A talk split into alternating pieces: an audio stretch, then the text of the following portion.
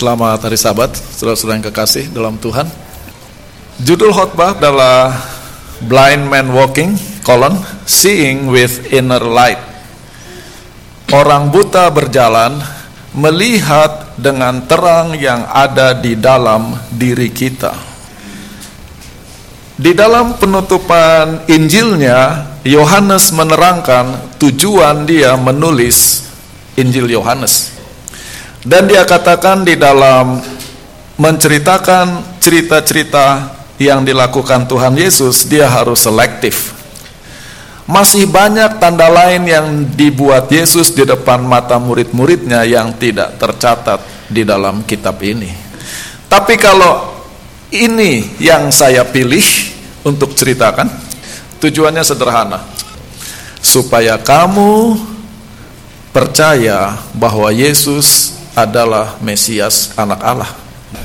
Dan dengan percaya di dalam dia, kamu memperoleh hidup di dalam namanya. Untuk kita yang hidup sekarang ini, rasanya lebih mudah untuk percaya Tuhan Yesus. Sebelum kita lahir, orang sudah percaya untuk lebih dari 2000 tahun bahwa Yesus adalah Mesias. Tetapi pada waktu Yesus hidup, Orang tidak bisa percaya, tidak mungkin bahwa manusia ini adalah Mesias. Apakah karena sekarang lebih mudah bagi kita untuk percaya bahwa Yesus adalah Tuhan, artinya kita lebih baik dari orang-orang zaman dulu? Bagi saya, tugas untuk menjadi penterjemah adalah tugas yang sangat sukar. Minimal ada tiga hal yang membuat pekerjaan itu sukar. Itulah sebabnya saya sangat kagum kepada para penterjemah dan saya tidak mau mencoba-coba jadi penterjemah. Yang pertama, sebagai penterjemah kita tidak diizinkan untuk berpikir lama-lama. Begitu kalimat selesai, kita sudah harus start. Yang kedua, untuk menjadi penterjemah diperlukan roh penurutan. Karena kita hanya boleh menurut dan menerjemahkan apa yang diucapkan oleh pembicara. Saya punya pengalaman unik yang saya selalu tersenyum kalau mengingatnya. Di satu tempat ada pembicara tamu, orang asing dan dia bicara dan ketua sidang menerjemahkan.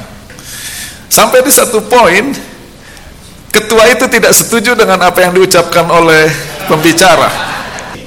Dan gantinya dia menerjemahkan dia bilang, "No no no, that is wrong," katanya. Mungkin kalau saya jadi translator, saya akan menjadi translator yang begitu lebih banyak mendebat pembicara daripada menurut pembicara. Kesukaran yang ketiga adalah dalam memilih kata-kata. Kalau kita menerjemahkan, yang mana bahasa Inggrisnya bukan translating, which is interpreting, apakah yang mau kita terjemahkan kata per kata atau konsep yang mau kita terjemahkan? Atau mungkin kapan kita harus terjemahkan konsep, kapan kita harus terjemahkan kata secara literal. Contoh sederhana. Orang Amerika kalau berpisah mereka bilang see you tomorrow.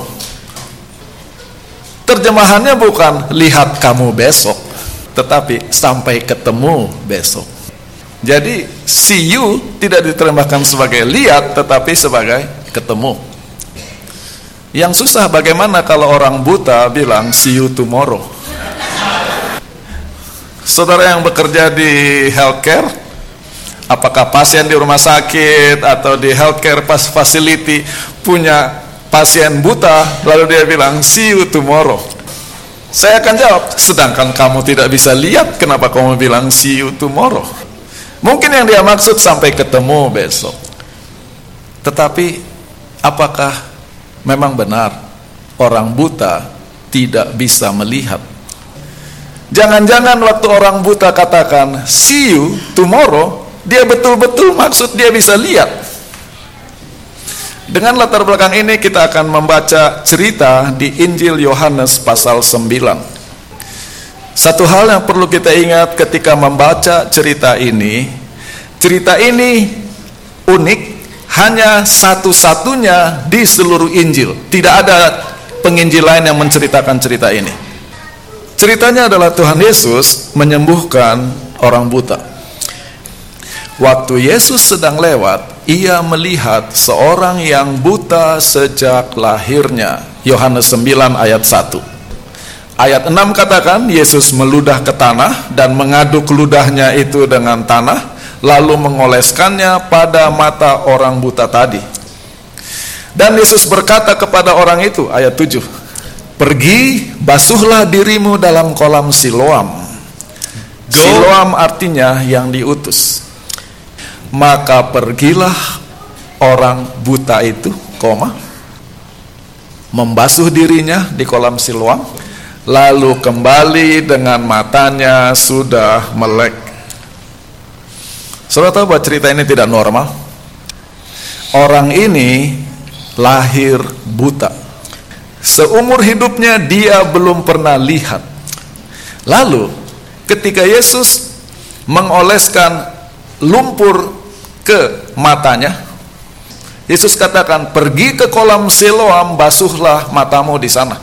Dan orang ini dalam keadaan buta berjalan ke kolam Siloam untuk cuci muka di sana.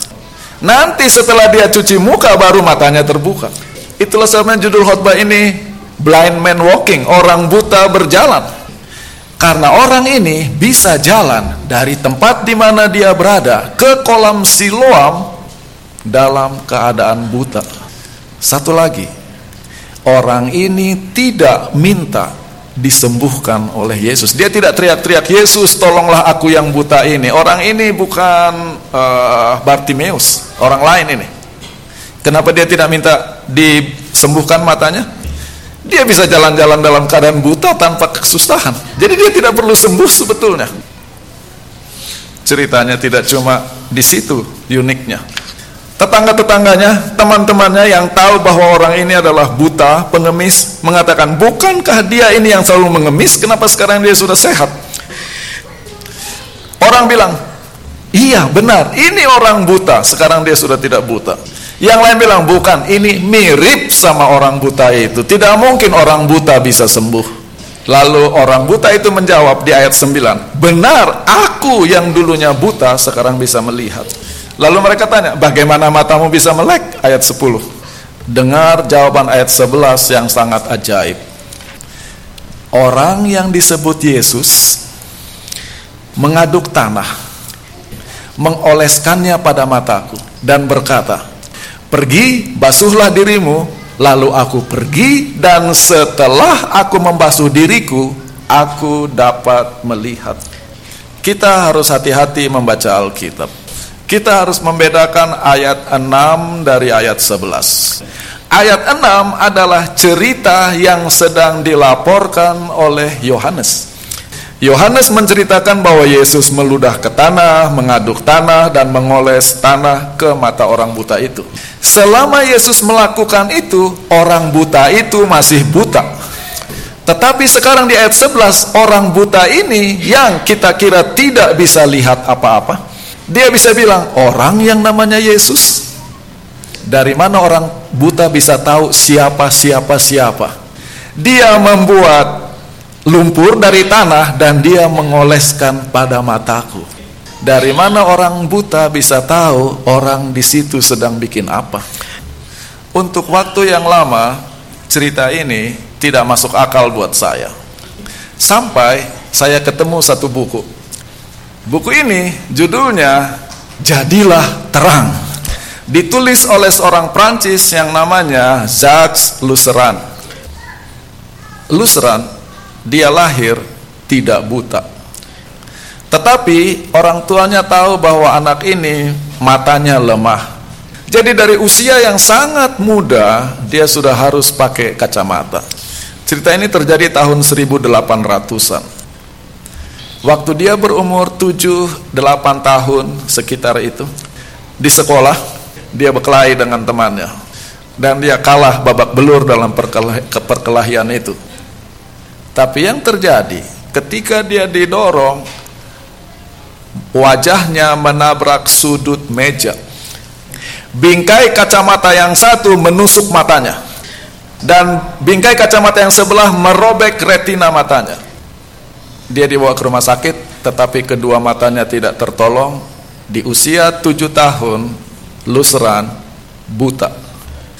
Untuk zaman itu di Prancis, kalau orang buta, cuma ada satu karir yang bisa ditempuh, jadi pengemis. Tetapi orang tuanya, cara berpikirnya out of the box, di luar yang normal. Orang tuanya menolak memasukkan luseran ke sekolah orang-orang cacat, orang buta. Jadi orang tuanya berkeras tidak dia harus sekolah di sekolah normal. Tempat sekolah orang buta pergerakan lebih lambat dari tempat orang normal karena orang buta kan pelan bergerak. Tapi yeah. dipaksa sekolah di sekolah normal dia harus mengikuti kecepatan situasi sekitar. Ibunya mengajar dia membaca huruf braille Ibunya mengajari dia cara mengetik dengan mesin tik braille. Ada satu kata yang tidak pernah diucapkan orang tuanya kepada dia ketika dia bertumbuh dalam keadaan buta. Kasihan anak ini. Orang tuanya bilang, kami tidak kasihan sama kamu dan jangan pernah mengasihani dirimu sendiri.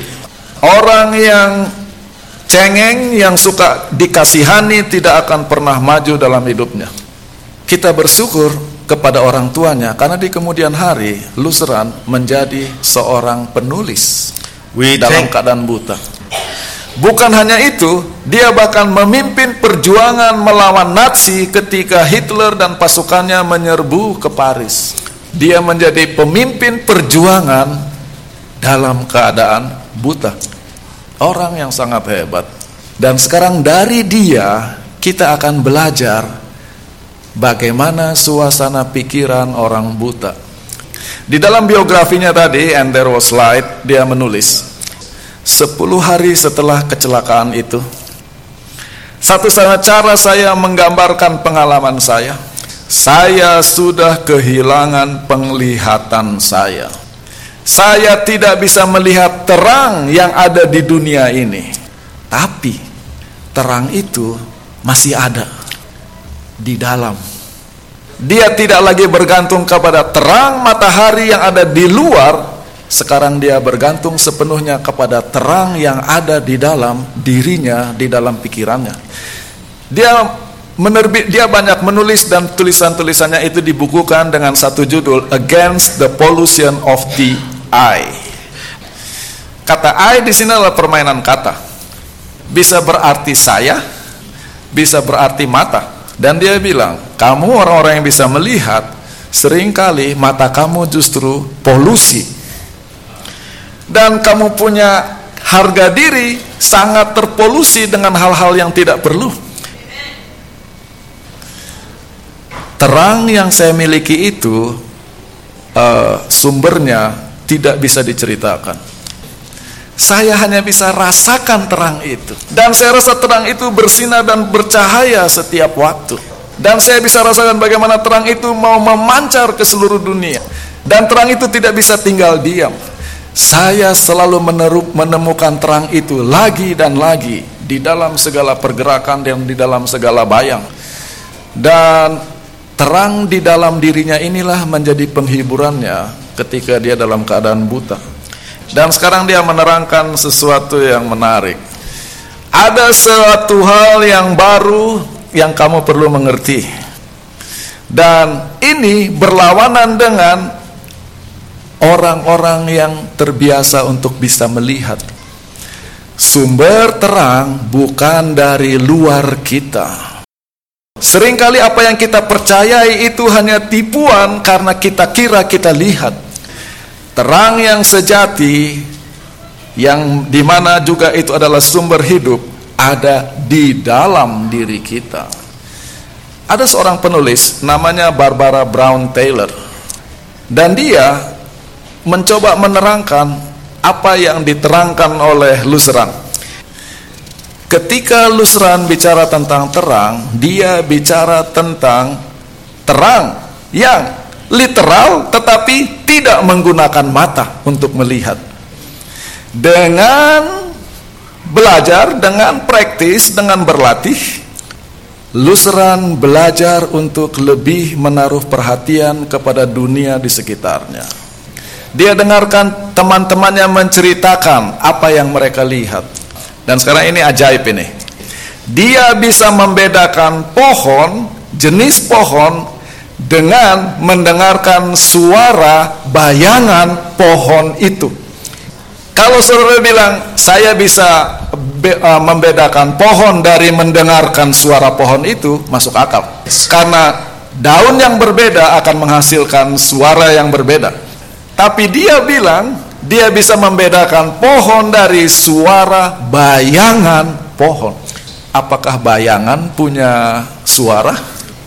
Hanya orang buta yang sensitif berapa tebal, berapa tipis, berapa besar, berapa kecil bayangan yang sedang mereka lewati.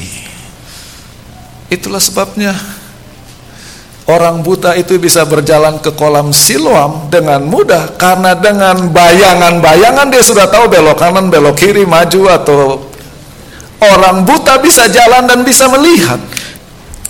Lalu dikatakan, pohon ok, pohon poplar, pohon kacang, mereka punya suara yang berbeda-beda. Dan katanya, bayangan dari pohon itu ketika masuk ruangan itu akan menghasilkan nada yang spesifik. Melihat dan membaca pengalaman Luseran, Barbara Brown Taylor bilang, jangan-jangan saya yang cacat dan dia yang buta, justru dia yang sehat. Padahal Barbara bisa melihat Luseran buta. Lalu Barbara menjelaskan lebih jauh lagi. Kenapa saya tidak pernah memperhatikan suara dari pohon-pohon di sekitar saya? Kenapa saya tidak tahu beda suara pohon ini dari suara pohon ini? Dia terangkan, kenapa saya harus dengar? Karena dengan melihat saya sudah bisa membedakan pohon yang satu dari pohon yang lain. Dan di sini akar dari masalah. Bahwa kata Lusran, terlalu biasa kita melihat sampai kita tidak mau perhatikan baik-baik apa yang kita lihat. Kita cuma melihat segala sesuatu hanya dari sisi luarnya. Dan yang paling bahaya, kita sering kali tidak bisa membedakan antara apa yang kita kira kita lihat, kesan, persepsi dengan apa yang seharusnya kita lihat. Dan kalimat terakhir ini adalah kalimat yang sangat mahal. Terlalu sering kita salah membedakan apa yang kita lihat dari apa yang kita kira kita lihat. Dan dengan modal rumus ini kita akan baca Yohanes pasal 9. Waktu Yesus sedang lewat, ia melihat seorang yang buta sejak lahirnya. Yohanes 9 ayat 1. Murid-muridnya bertanya kepadanya, Rabi, siapakah yang berbuat dosa? Orang ini sendiri atau orang tuanya sehingga ia dilahirkan buta? Jawab Yesus, bukan dia dan juga bukan orang tuanya. Lusran katakan sering kali kita salah dengan apa yang kita kira lihat kita kira kita lihat dengan yang kita lihat. Para murid dibutakan oleh kecenderungan kalau lihat orang susah pasti orang itu salah. Jadi kesan bahwa pasti orang ini berbuat sesuatu yang salah membutakan kita dari melihat orang itu sebagaimana apa adanya. Itu masalah para rasul. Sekarang kita pergi ke ayat 8 dan 9 tetangga-tetangganya. Mereka berkata, bukankah ini orang buta yang selalu mengemis? Sebagian katakan, benar ini dia, sekarang sudah sembuh. Tetapi yang lain katakan, tidak mungkin orang buta bisa melihat. Ini cuma mirip dia. Tetangga-tetangganya dibutakan oleh sikap tidak mau menerima perubahan. Kalau orang lahir buta ya sampai mati buta, tidak ada orang buta bisa melihat. Dan banyak orang dibutakan menolak perubahan. Kalau sesuatu beda dari yang saya tahu pasti salah, pasti tidak benar. Kita pergi lebih jauh lagi. Yesus suka bikin problem. Kita mimpi-mimpi, waduh indah sekali kalau Tuhan Yesus jadi pendeta di Upland. Kalau Tuhan Yesus jadi pendeta di Upland, dia bikin sakit kepala board dan anggota. Bayangkan, untuk orang Yahudi hari Sabat adalah hari yang sangat suci. Yesus bisa sembuhkan orang ini hari Minggu sampai hari Jumat. Tetapi Yesus pilih menyembuhkan orang ini pada hari Sabat dan dia tahu itu bikin problem dan dia sengaja bikin problem. Bukan cuma menyembuhkan mata orang buta itu, Yesus suruh orang ini cuci muka di kolam Siloam itu sudah bekerja itu. Maka sekarang orang Yahudi jadi ribut di antara mereka. Mujizatnya hebat. Tapi orang ini melanggar hukum sabat. Jadi ini orang baik atau orang tidak baik? Inilah yang membutakan orang Parisi. Buat orang Parisi cuma satu cara pelihara sabat yaitu cara mereka. Jadi kalau ada cara lain yang untuk pelihara dan menyucikan sabat tapi beda dari mereka, mereka bilang salah itu. Bagi Yesus, menyembuhkan orang pada hari sabat adalah bagian dari penyucian hari sabat. Tetapi untuk orang Parisi karena itu beda dari mereka punya tradisi itu salah. Orang Parisi dibutakan oleh ketidakmampuan atau kebingungan membedakan antara teologi dari tradisi. Banyak kali di gereja problem timbul bukan masalah teologi tapi masalah tradisi. Karena tradisinya begini harus begini, kalau beda pasti salah. Itu orang Parisi. Sekarang orang tuanya dipanggil. Ayat 18 dan 19. Ini anakmu? Lihat jawaban orang tuanya. Kami tahu dia anak kami dan dia lahir buta. Yohanes 9 ayat 20. Tapi bagaimana sekarang ia dapat melihat, kami tidak tahu. Siapa yang memelekan matanya, kami tidak tahu. Ini jadi saya punya ayatnya enggak? Oke. Okay. Saudara bandingkan orang tuanya yang matanya melihat lebih buta dari orang buta ini. Ingat, orang buta ini bilang, orang yang namanya Yesus, dia masih buta waktu itu, campur tanah, taruh di mata saya, saya sembuh. Orang tuanya yang bisa lihat bilang, bagaimana dia bisa sembuh kami tidak tahu. Siapa yang kasih sembuh kami tidak tahu. Padahal mata mereka melihat. Apakah mereka tidak bisa ceritakan itu karena mereka buta? Tidak. Ayat 22 katakan orang tuanya berkata demikian karena mereka takut kepada orang-orang Yahudi. Karena siapa mengaku Yesus sebagai Mesias akan dikeluarkan dari grup. Jadi orang tuanya dibutakan oleh politik. Biar itu benar, tapi karena teman-teman saya tidak setuju, saya harus bilang itu salah. Daripada kasih keluar, Biarpun itu salah, saya tidak bisa bilang itu salah. Daripada saya dikucilkan, oh, politik membuat buta. Di mana sebagai orang tuanya mereka harusnya bersyukur anaknya sembuh, sekarang mereka menjaga jarak dari anaknya demi politik. Mereka tidak puas, mereka panggil lagi orang buta itu. Katakanlah kebenaran di hadapan Allah. Mereka minta kebenaran tetapi hanya kebenaran yang mereka mau. Kami tahu orang itu berdosa. Orang buta ini yang tidak bisa lihat dia bilang saya tidak peduli dia orang berdosa atau tidak aku tidak tahu. Hanya satu yang saya tahu. Saya tadinya buta sekarang saya bisa lihat. Lalu mendengar jawaban yang benar ini kita lihat bedanya orang buta ini dari orang tuanya Orang buta ini bisa menceritakan kebenaran apa adanya. Orang tuanya tidak bisa menceritakan kebenaran karena mereka takut kepada orang Yahudi. Dan sekarang mereka mengejek orang buta ini, kami pengikut Musa. Kamu pengikut orang itu. Tiba-tiba lebih gagah jadi pengikut Musa daripada jadi pengikut Yesus. Kami tahu Tuhan berfirman melalui Musa. Tapi kami tidak tahu siapa yang suruh orang itu. Ingat Yohanes bilang, saya menulis Injil ini supaya kamu percaya Yesus adalah Mesias. Disudutkan sedemikian rupa. Orang ini garu-garu kepala. Aneh juga dia bilang. Saya yang buta mengerti dengan baik, kamu yang bisa lihat justru kamu yang bingung semua katanya. Kamu tahu nggak Tuhan itu tidak mendengarkan orang berdosa. Kalau orang itu tidak menurut Tuhan tidak mungkin dia sembuhkan saya. Simple. Ketika politik masuk yang simple jadi complicated semua. Mereka tetap menyerang dia. Kamu ini lahir dosa karena kamu lahir buta. Lalu mereka usir dia.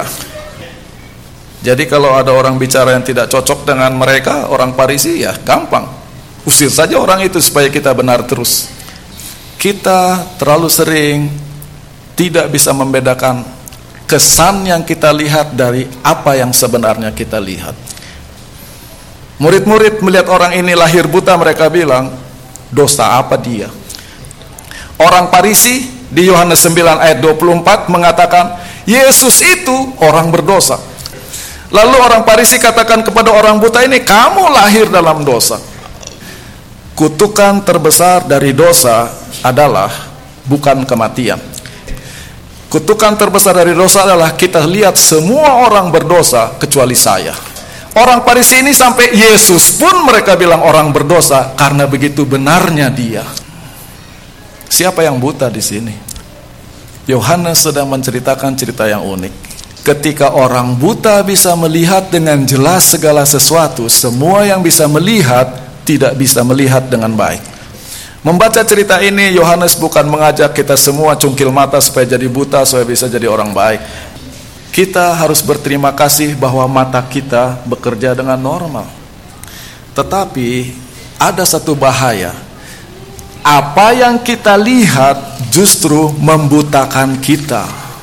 Dan Yohanes yang menceritakan mujizat ini di Yohanes pasal 9 adalah Yohanes yang sama yang menuliskan kata-kata nasihat Yesus kepada jemaat Laodikia.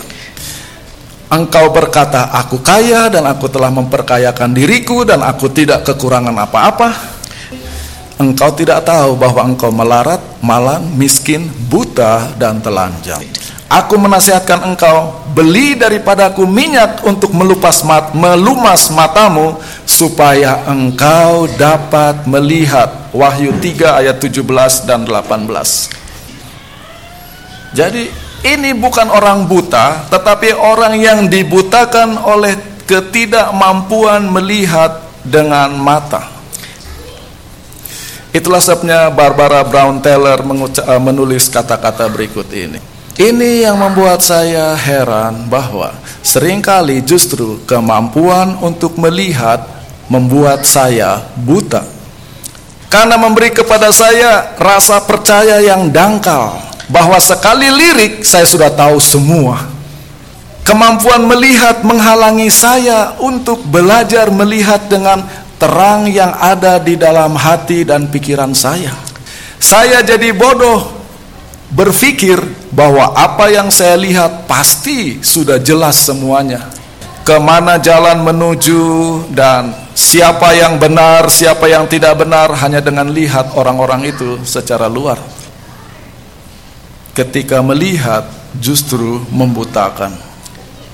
Di dalam kerangka cerita ini Tuhan Yesus membuat satu statement yang penting.